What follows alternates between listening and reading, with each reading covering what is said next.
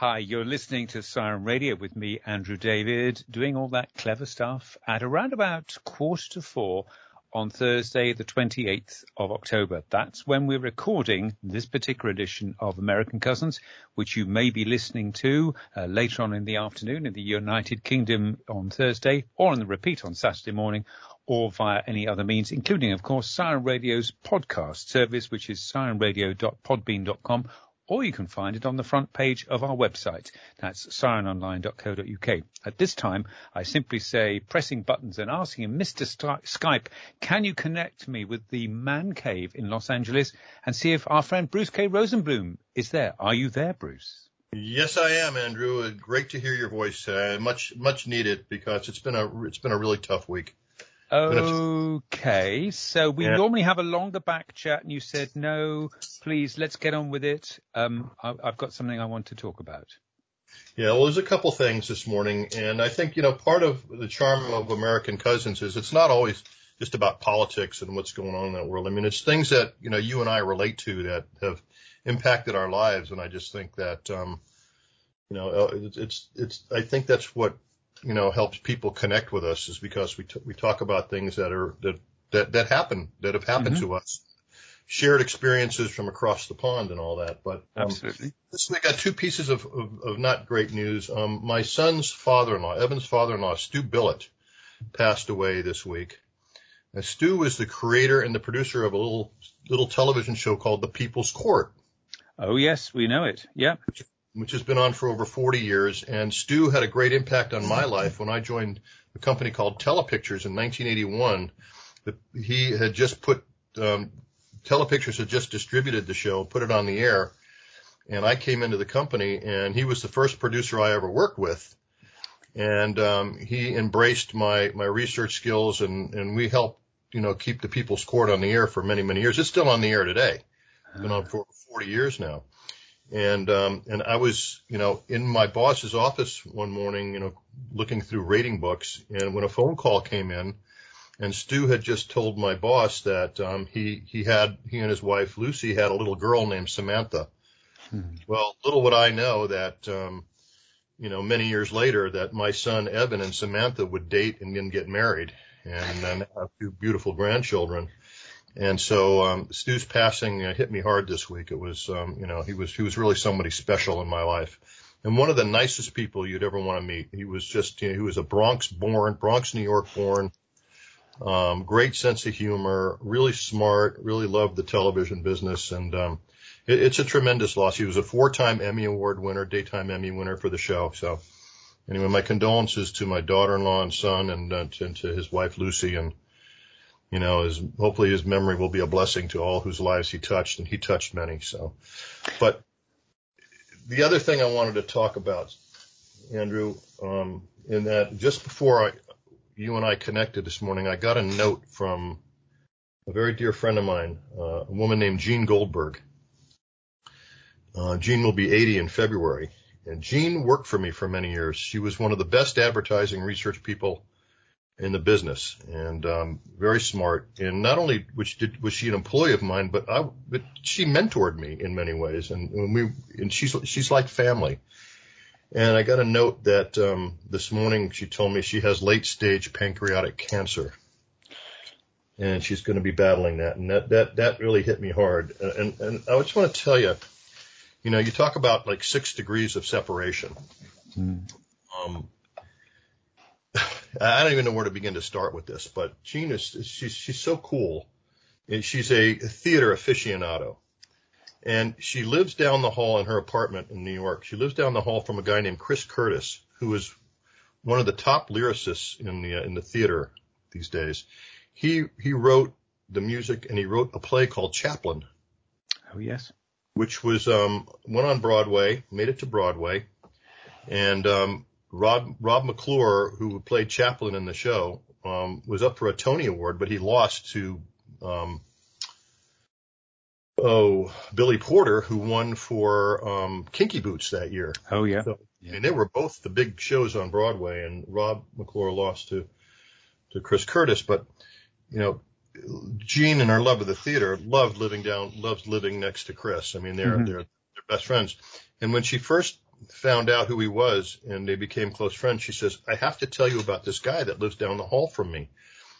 His name is Chris Curtis. He's the greatest guy. He, he writes plays and music and he's so talented and you've got to meet him. You've got to meet him. Well, I ended up in New York.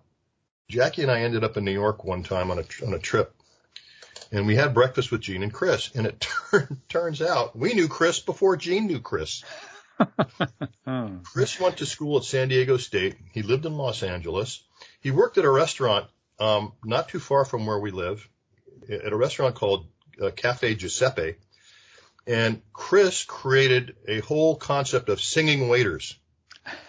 and what the staff would do is he would play piano, and the staff were all waiters who could sing, and they all sang show tunes. So you could be having dinner and all of a sudden he would stop and they would play like something from Phantom of the Opera or from Les Mis or some, you know, and it was, it was amazing. And Chris was the piano player at this restaurant and left to move, he moved to New York in 1994 after we had the, the major earthquake out here. And it was, it was such a small world. And then we would frequent another restaurant, um, and it turned out the owner of this restaurant was the guy that owned just he he had owned just the Cafe Giuseppe before it closed after the earthquake. And he was the guy that brought Chris in. So I reconnected this guy and Chris as well. So I, I have more connections to Chris than Jean, which which is funny. But but what was really what is really cool and, and one of my most favorite memories about Jean and Chris is that um, on a trip to New York for um, we were there and it was Jillian, my daughter, um, who you know very well. It was her 21st birthday. And Jean and Chris, Chris was a piano player. He, he was friends with Josephine Baker's, not her son, but Josephine Baker, if you know the story behind her, like took in like 13 kids. They were like her adopted children and she, she raised them and took care of them. And Jean Claude, Jean Claude, who took the name Baker, Jean Claude Baker, was the oldest of these children. Well, he he opened up a restaurant and he called it Josephine's in the theater district. And Chris and Chris played piano there. And in the place they had all of Josephine Baker's, you know, memorabilia or paraphernalia or whatever she was. Like her most famous thing was that big headdress that she wore when she, you know, she was and for Jillian's 21st birthday, Chris had her come and sit on the piano and he sang happy birthday to her and the whole place sang. Hmm. And then Jean Claude put the head, Josephine's headdress, her famous headdress on Jillian and they danced around the restaurant together. And that all was, and that was all, all happened because, because of Jean. And that, and, and she's just a special person in my life. And I just, and I, she's a listener in New York. So I'm sure she'll be listening to this at some point. And I just want to give a shout out that I hope her treatment goes well. She, she's She's family to us. She's, she, she would give you the shirt off her back. She's one of the most generous, caring, loving people I know. And, um, that was a hard piece of news to take because personally, my mother had pancreatic cancer and, and she passed from it. And it was a very hard 18 months that we went through, um, back then. So, um, anyway, I, I just, you know, Okay, you you are not going you're not going to believe what I'm now going to share with you. Uh, first of all, um, we know Evan and we know Samantha. Evan has been a guest on Siren Radio when he brought his uh, his former boss at TMZ onto the program when we are at Vegas. So to Evan, Samantha, and all the family, and indeed to you and the f- extended family, um, our heartfelt sympathies at this time with Stu's passing. And yes, the People's Court, well known in the United Kingdom. We can get it on any of those other channels. So um, and lovely to hear that story. But the Jean story, you talk about six degrees of separation. Uh, I don't know Jean, but there is a connection, and you are not going to believe this. I hope you're sitting down. Uh, mm-hmm. The first connection is a is a darker one. My mother too uh, uh, lived with pancreatic cancer for a number of years, and and you know it took her from us eventually. But Jean, um, the connection with Chris, and then the connection that you've just explained with J.D. Baker and Josephine Baker. I have a family connection. Okay, are you sitting down, Bruce? Okay. I'm sitting. Right. My name is Andrew David. It's actually Andre David. I'm not being posh or, or up myself. My grandfather was French. My father's father, who I never knew, he never knew his father, um, was Louis David. He was an actor and he met my English grandmother, um, who was a dancer with a, a, a, classically trained British dancer who actually went to work at the Folies Bergère in France in the late 1920s. So very possibly, and we think definitely danced with or in the chorus of Josephine Baker when she was there with that headdress. So oh. my family has, if you like, um, a tangential side connection with this story. And you and I, I have to say to anybody listening, the way we set this up, Bruce and I normally do 15 minutes worth of chat beforehand to go through stories. He just came on onto Skype and said, look, I want to go straight into this because some things have happened this week and I want you to react to it. I had no idea you were going to talk about Josephine Baker.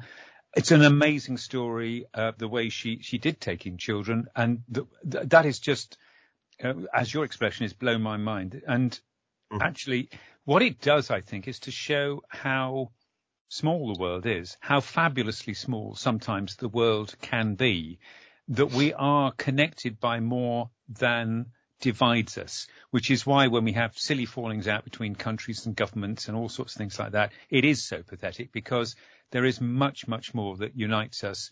Um, and uniting us slightly in grief, but the storytelling that you've just done and hopefully uh, the bit of the story that I've just shared, we don't know very much about my grandfather, my French grandmother. I don't know anything about my English grandmother but we do know that she was dancing in the Folies Bergère at the same time that people like Josephine Baker were starring. And of course, that headdress is fantastic. Uh, she did have other um, things which made her um, uh, popular with the um, with the, with the theatre going public, but we're not going to go there. But I, I, had no idea you were going to talk about that. So my message to Jean, hang in there. Um, it, as you know, it's it's tough when this sort of thing happens. But Jean, thank you for bringing us together in quite an extraordinary way that neither you nor I had any idea 10 minutes ago when we started this conversation, Bruce.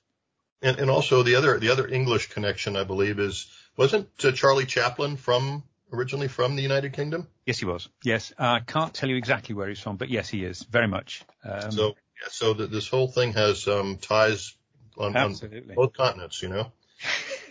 oh, that is a, some of Jean's good friends um, uh, she she travels to England a lot, so you know she has she has quite a few ties to to the United Kingdom. So uh, it's a small world, and you it know is. we're all we're all we've all touched each other in some way, shape, or form. I'm, I'm sure. So, but um, you're, you're, what a great story about your, your family as well. I mean, well, I, I did want to equip, eclipse yours. I've just found that Charlie Chaplin was born in Walworth, which is an area in London.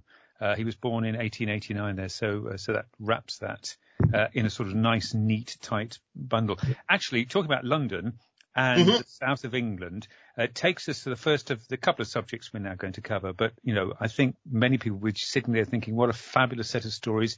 Even though st- they both started from a very sad perspective. Um, we are caught up in two things today: uh, the preparations for something called COP26, and I think your man's coming to it, isn't he? Yes, he is. Biden is, um, I think he's leaving today for, for COP26. Um, he wanted to make sure that, um, he had his infrastructure bill pretty much, uh, put together before, before he makes the trip. And this is going to be a big trip for him. Um, he's also going to stop in the Vatican to meet with the Pope, by the way. I don't know if you're aware of that, but, um, um, this is a climate summit. It's a UN climate summit that the COP26 is, and um, Biden's going to give a speech and I think he's going to be there to reinforce his um, commitment to to the international community uh, about uh, climate change. I think he's going to speak about uh, and be a part of discussions regarding the the world crisis we have with the, the supply chain and all these boats that are uh, these ships that are out at sea with all these containers that are not getting offloaded. And um, He's going to reassure the international community uh, community again on um, leadership on, on other critical issues. Um, I'm sure that um, you know, sewing up, uh, you know, shoring up our alliances, and um, again, but the, the, the most important thing he's going to hopefully take a leadership role in is the climate change issue. So, and, and of course, just leaping in, um, we remember uh, one of your former presidents. Um, uh, with the Kyoto Agreement, where they had another one of these sorts of meetings. They were trying to reduce emissions and things like that. Uh, and it was um, George Bush, the uh, the senior George Bush, who mm-hmm. rather railed back on uh, what they were promising to do, because of course back then you were very much involved in consuming coal-fired power stations and, and oil and things like that. And the concessions which were being asked for, and that was 20 odd, least years ago, I think, uh, were, were going to help with the problems we su- we're suffering from now, but um, they were watered down. Yeah, one the big, know, oh, go ahead, go ahead. No, I was going to say one of the big things with bringing all these people together in Glasgow, where I think it's actually going to be incredibly wet, uh, which is one of the problems, the challenges that many parts of the world are now suffering from because of the change in our climate. We don't want empty promises. We don't want clever words. We don't want clever press releases. We don't want clever sound bites. We want action and not just a commitment to action. We want them to be bringing to the table, this is what we're doing now and this is what we're going to do.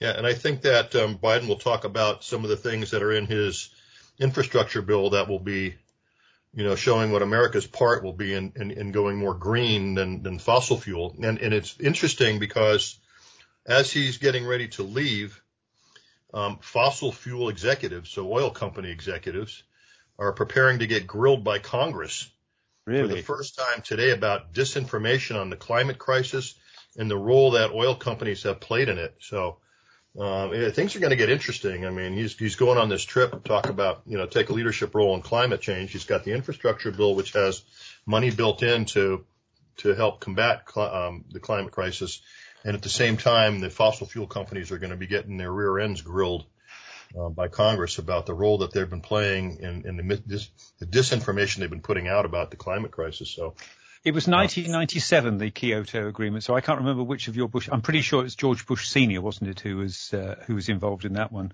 Oh, um. Has he managed to get the infrastructure bill? Because last week when we were chatting, you were saying there were a couple of uh, senators who were causing um, some disquiet and, and, and kicking up a bit of dust. Yeah, Joe, Senator Joe Manchin and Kristen, Kyrsten Sinema from Manchin from West Virginia, Sinema, Sinema from Arizona have been, you know, big, the biggest squeaky wheels and, or the biggest flies in the ointment, so to speak. But, um, Biden has pulled out all the stops to bring the parties together to, to try to unite his own party between the moderates and the, and the progressives. And they've scaled this thing down now to about 1.75 trillion. But one of the things they struck down that Manchin didn't believe needed to be in the bill was the paid family leave. Um, so that was that was cut out, and um, there are some other little things um, that the progressives wanted that came out, but apparently the word is that Democrats seem to be all on board. Biden's going to meet with them, I guess, when he gets back from his trip, and then uh, the House, the, the Senate has already, you know, given their their thumbs up to this. So it's a matter of now what the progressives in the House will do if they're going to get in the way of it or if it's going to go through. I, I think they'd be crazy to hold this thing up. I mean, you know, the American people want the things that are in this bill. I mean, they want the infrastructure. They want the, the, the things that deal with, uh, uh, you know, clean energy, roads. clean water, roads, bridges, airports, create, creation of jobs. Um, so, um, it, you know, a lot, there's a lot of that in there that, that the American people want. Um, you know, some of the socialist aspects of it, which the Republicans don't like, and, and even Sinema and Manchin didn't like. I mean, some of those painful cuts have been made, like uh, tuition-free college, um, the, the paid family leave. Uh, it, it's gonna, they're gonna have to find other ways to get those things. But the big thing is that Biden needs this infrastructure bill to go. I mean, he's got to have a win here. Mm. And I think that for the most part, um, I think you know, people that I talk to seem to think that he's doing a pretty good job. I mean, he's he's got his nose to the grindstone. He's been dealing with the with the pandemic.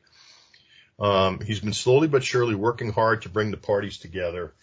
Um, this this infrastructure bill is a big deal for him. It, it really is. Um, he needs it because um, you know the, the debacle in Afghanistan didn't help him at all. But I think that you know you know as time passes, that kind of fades into the background a little bit and And what becomes more more of a targeted issue is the 2022 midterms and then ultimately 2020, 2024, the presidential oh, race. Oh my goodness! I thought we we'd only just recovered from last year. Uh, so if the Democrats are going to hold on to any seats in the Senate or the House, this this bill has to, they have to have something to hang their hat on. And uh, and I think it will. I, I think it will because I think there's a lot of Republicans out there that that are in states where this stuff. I mean, I have to tell you, just in, you know, just in my own community here, um, and you've been on my street. The the streets around here are pathetic. I mean, potholes and we have 60 year old pine trees with roots that are causing sidewalks to lift and, and the streets and, and the flooding that, that happens here is unbelievable. So, you know, and the craziest thing happened. We had Zendaya, the actress. Uh, she does a, a show for HBO, a very popular like teen show that takes place in a high school. I, I don't know the exact name of it, but they, but they, they, they filmed at the elementary school right across the street from our house. And that elementary school has has just um, completed three years of high tech upgrades. This is probably one of the most modern elementary schools for kindergarten through like fifth grade that you've ever seen in your life. Um, it, it, it's it's unbelievable, and they the the the production company um, rented out the school over the summer, and they made it clear. They said if we're gonna if we're going to shoot at this school, the city has to upgrade the streets around here because they're undrivable. And it took a, a, a popular TV show to get the city of Los Angeles to approve funding to redo the streets. And I have to tell you, when, when infrastructure gets, gets upgraded and repaired, it is unbelievable difference that all the streets around here now are, are nicely, are newly paved, newly marked, um, we had a rain the other day. It was no flooding. Um, your, your, your car's not bottoming out when you hit a bump or your tires aren't popping because you're hitting a pothole. So, you know, this is just on a local level. So you can imagine in a, well, in a trillion dollar, multi-trillion dollar spending bill for the entire country, what that's going to mean for bridges and airports and railways and and, and, and also for, for some of your uh, fabulously historical infrastructure. We're talking about roads. Um, Debbie and I have driven large parts of Route 67, but large parts of it in some of the states, I think California and Nevada uh, and Arizona. Somebody's going to shout at me. It doesn't go through some of those states. Um, it's it's shut. Uh, the old road is shut because it's just in such a terrible condition. And you just think, well, that's iconic. That's something that should be should, should be preserved and, and, looked after. Okay, let's quickly move on because there's a very funny couple. Well, hopefully a couple of funny little things to finish with. Um, vaccines for your children has that got approval? Because we again we've been talking about that for the last couple of weeks. Yeah, vaccine approval for children is coming. Um, the CDC, her, I think they, they, they approved, they approved the, uh, the Pfizer. Um, the, the results for Pfizer were, were overwhelmingly positive, like a 91% of, you know, efficiency rating. Um, but there's, you know, for every bit of good news, there's always some, you know, some fly in the ointment that's gonna, gonna muck things up. And there was a, a Kaiser Foundation study done with parents that are saying, you know, oh, not so fast there's about one third of the parents that were surveyed in the study said we're not running out so fast to get our kids vaccinated. so that will be a new political football, whether they vaccinate kids or not, but a, a but a number like that, a third of people. That's that, that's uh, not good. It's not a good number, and so we'll have to see. But you know, uh, my grandkids, I have a six-year-old, I have a four-year-old turning five in December. Um, Evan's daughter Sydney's six, so um, they're you know they're not going to hold out. They're gonna they're gonna vaccinate. Interesting that on the day we're talking about this, which is uh, Thursday, the 28th of October, around about 10 past four in the UK, just heard on the news that Russia, I know it's got nothing to do with America, uh, but you know, people thinking it's all over and we can go back and we don't have to wear masks. Russia have imposed um, some more stringent lockdowns because all of a sudden they've had a huge burst in infections. Um, so, you know, we really do need to do anything and everything we possibly can, and particularly with youngsters, because in the UK, the infection rate is highest among young people, not amongst people like you and me, um, who are in our sixth decade, should I say. yeah, Put like that, it doesn't sound so bad, does it? Yeah, I mean it's um you know nobody's immune to this t- pandemic. I mean that's why it's called a pandemic. Everybody in the world um, is being affected by this. Um, so you know it, the economies are still troubled. We have you know the impact of the the the supply chain. Uh, you know we have all these programs. I mean everybody's already. I mean we haven't even had Thanksgiving or Halloween yet, or Halloween and Thanksgiving in this country. Halloween October 31st and Thanksgiving end of November before Christmas, and yet all the stores are have all the Christmas decorations are up and they're because of the supply chain issue. They're trying to advertise alternative ways for for people to to, to buy gifts and, and think about buying gifts differently because a lot of the toys are on these containers that are not being unloaded and not being distributed. So oh, it's amazing. Christmas will, you know, Christmas will be interesting. Um, but this pandemic, I mean, you know, it's it's it's it's it's troubling. Um, although the, in the United States, we are, we are seeing numbers going down, but the continually every day clear warnings to not, you know, be indoors in large groups of people, continue to wear the masks, get vaccinated because they, the last thing they want to see now as we head into flu season, and I'll be getting my flu shot next week, by the way. Another, um, is, you know, this, this could you know, we can see it. So we got to be, we can't, we can't let our guard down. But, you know, in the last year, I've had my shingle shot. I've had my whooping cough shot.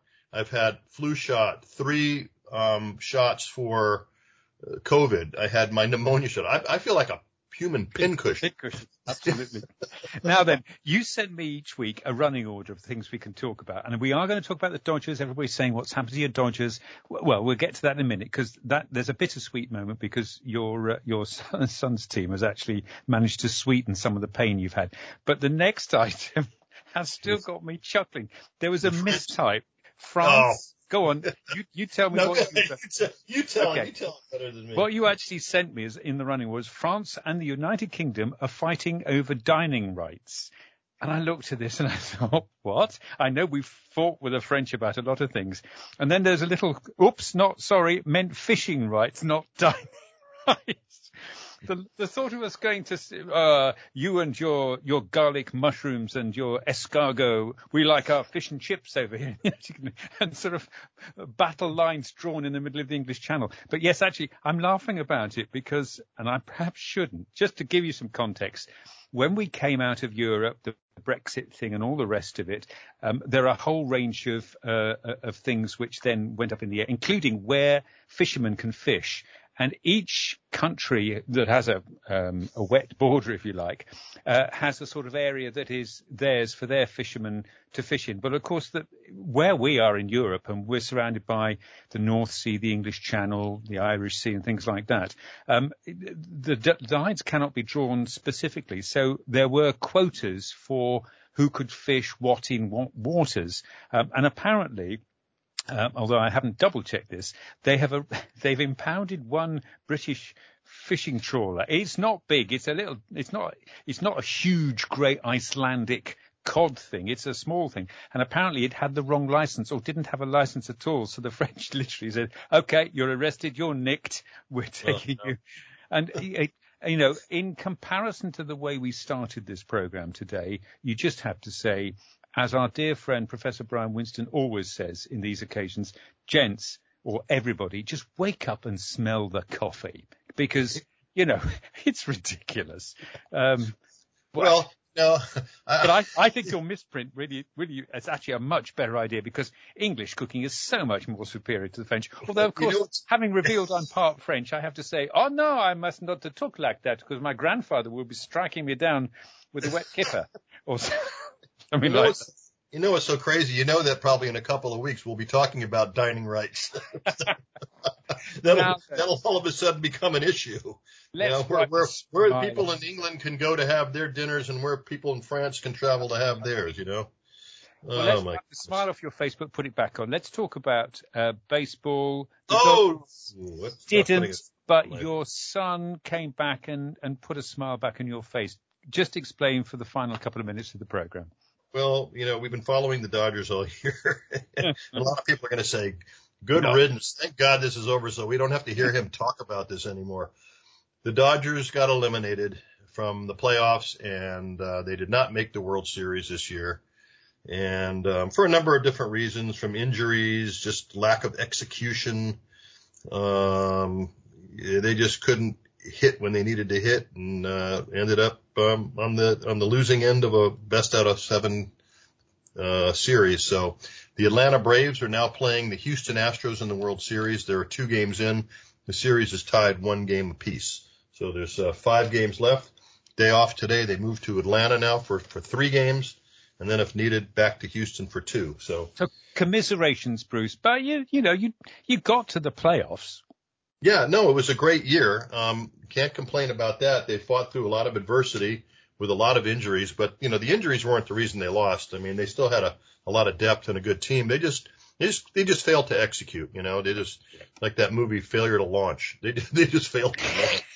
They just couldn't, but, they just couldn't get it done. And um, so, but now a lot of the players on their team become what they call free agents. So they're able to go out and test the market and, and uh, listen to offers from other teams.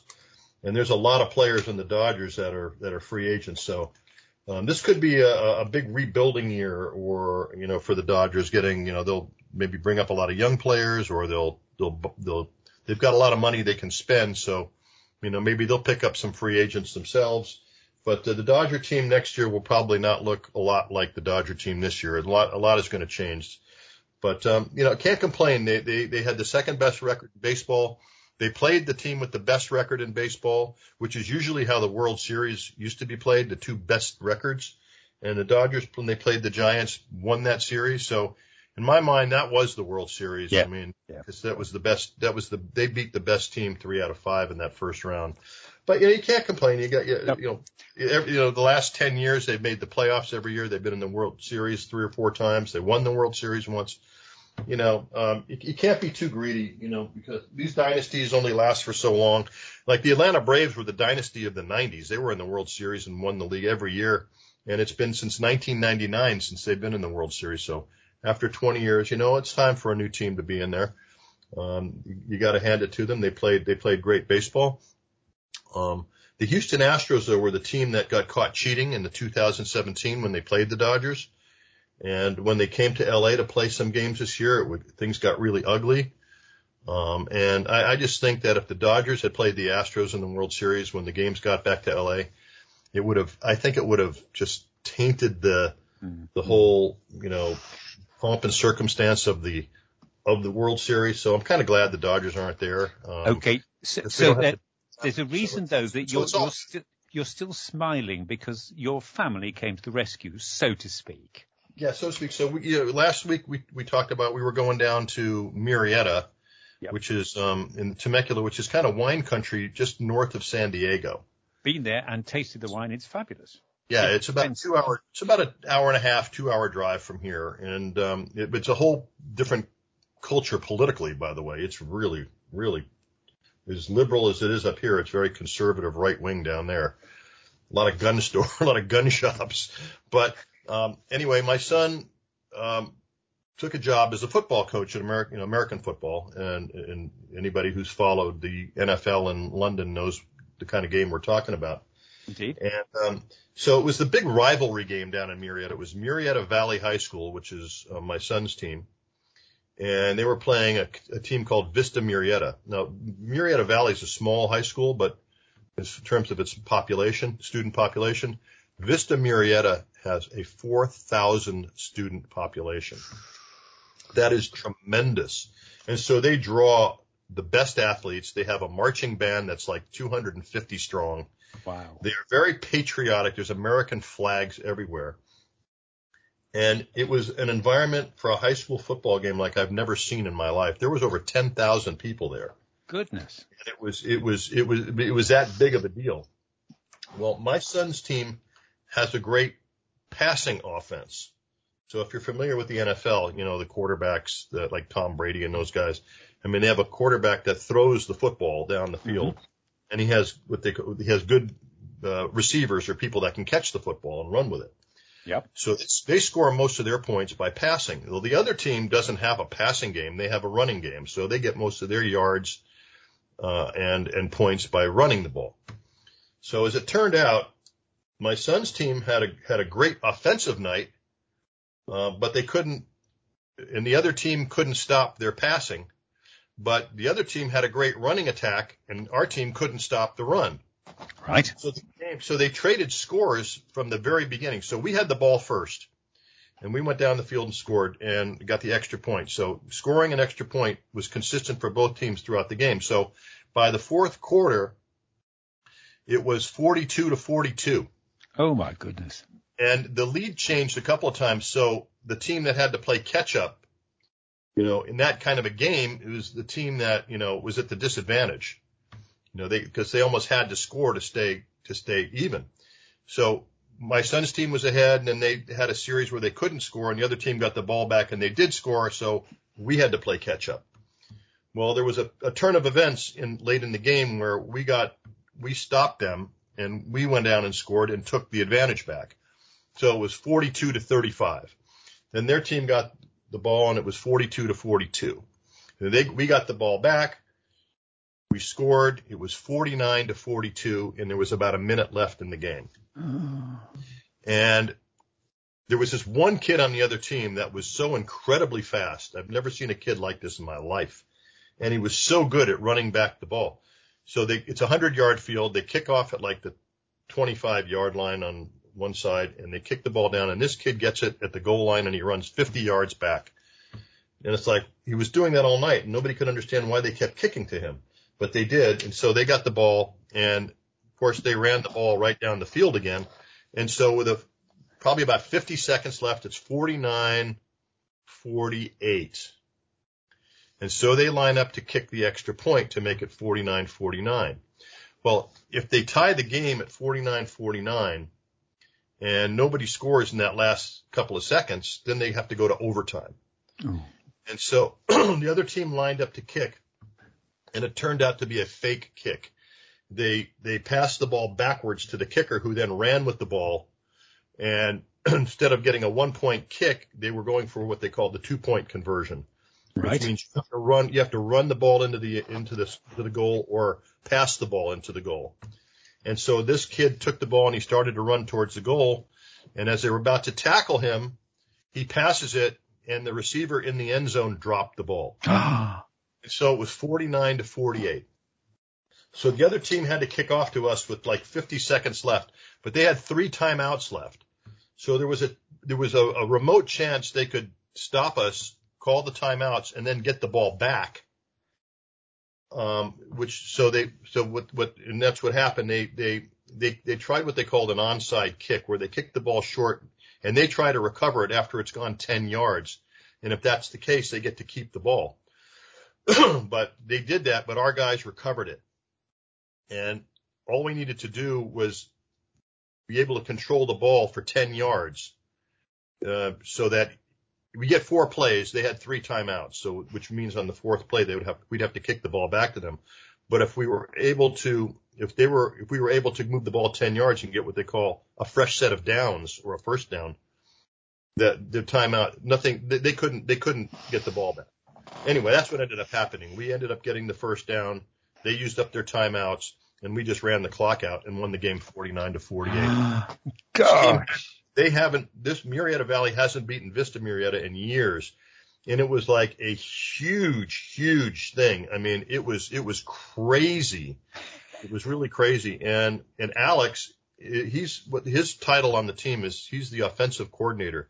He's the guy that calls all the plays that our team runs. And people were just they couldn't have been more happy with him. They were congratulating him. He was like the hero of the night for calling oh, a great game. And so the last game the team has is tonight. They play, they're playing on a Thursday night. Because of the pandemic, there's a shortage of referees, so they had to do a Thursday night game instead of a Friday night game. So there'd be enough referees on Friday night. So they're playing that. If they win tonight, they win their league championship, which is amazing in itself and they're also going to be starting the, the, the state playoffs next, next week. So they'll be in the playoffs. Uh-huh. And, and the, and the, the interesting thing is in the first round in the state playoffs, Alex could be facing, facing the team from up here where he coached last year. Oh my goodness. Yeah, so that'll be some drama too. So I'll keep you posted on where that goes. Oh, but oh, fantastic! It made for a great weekend. He was he was happy. I mean, he was so nervous before the game. I've never seen him so nervous. Um, and uh, he he he pulled out all the stops. He did a great job. The team played great. A lot of the kids that are on these teams are going to, you know, name schools around the country. Oregon, USC, um, Boise State, lots, you know, Arizona State. There's there, these some of these kids are, are that talented. They're going to these big schools. So, so it, you know, it, it it made the Dodger loss, you know, palatable. Well, thank you for sharing it. Let's hope that Alex and the team can pull it off today. I was with you every play during the last 10 minutes whilst you've been describing on the edge of my seat. I'm sure everybody at home, even though we perhaps don't understand the subtlety of, of your, your game, uh, we know just how much it means to you and to your family. Thank you for an extraordinary program this week. You've been listening to American Cousins. I've been Andrew David and it's been recorded at around about four o'clock on Thursday, the 20th of October can we wish you and yours, Bruce, all the very best. Keep safe. And um, thank you for sharing so personally uh, your thoughts and reflections uh, in the first part about Stu's passing and about uh, Jean's illness. And we wish Jean all the very best. And uh, we pass on our very best uh, condolences to uh, Evan and the family. Well, thank you so much, Andrew. And again, as, as we end every week, for everybody, all of our friends and family up there in Lincoln, stay safe, be healthy, and you know make sure that we can uh, you're healthy enough and, and, and around next week we can talk to you all again. It's it's always a pleasure.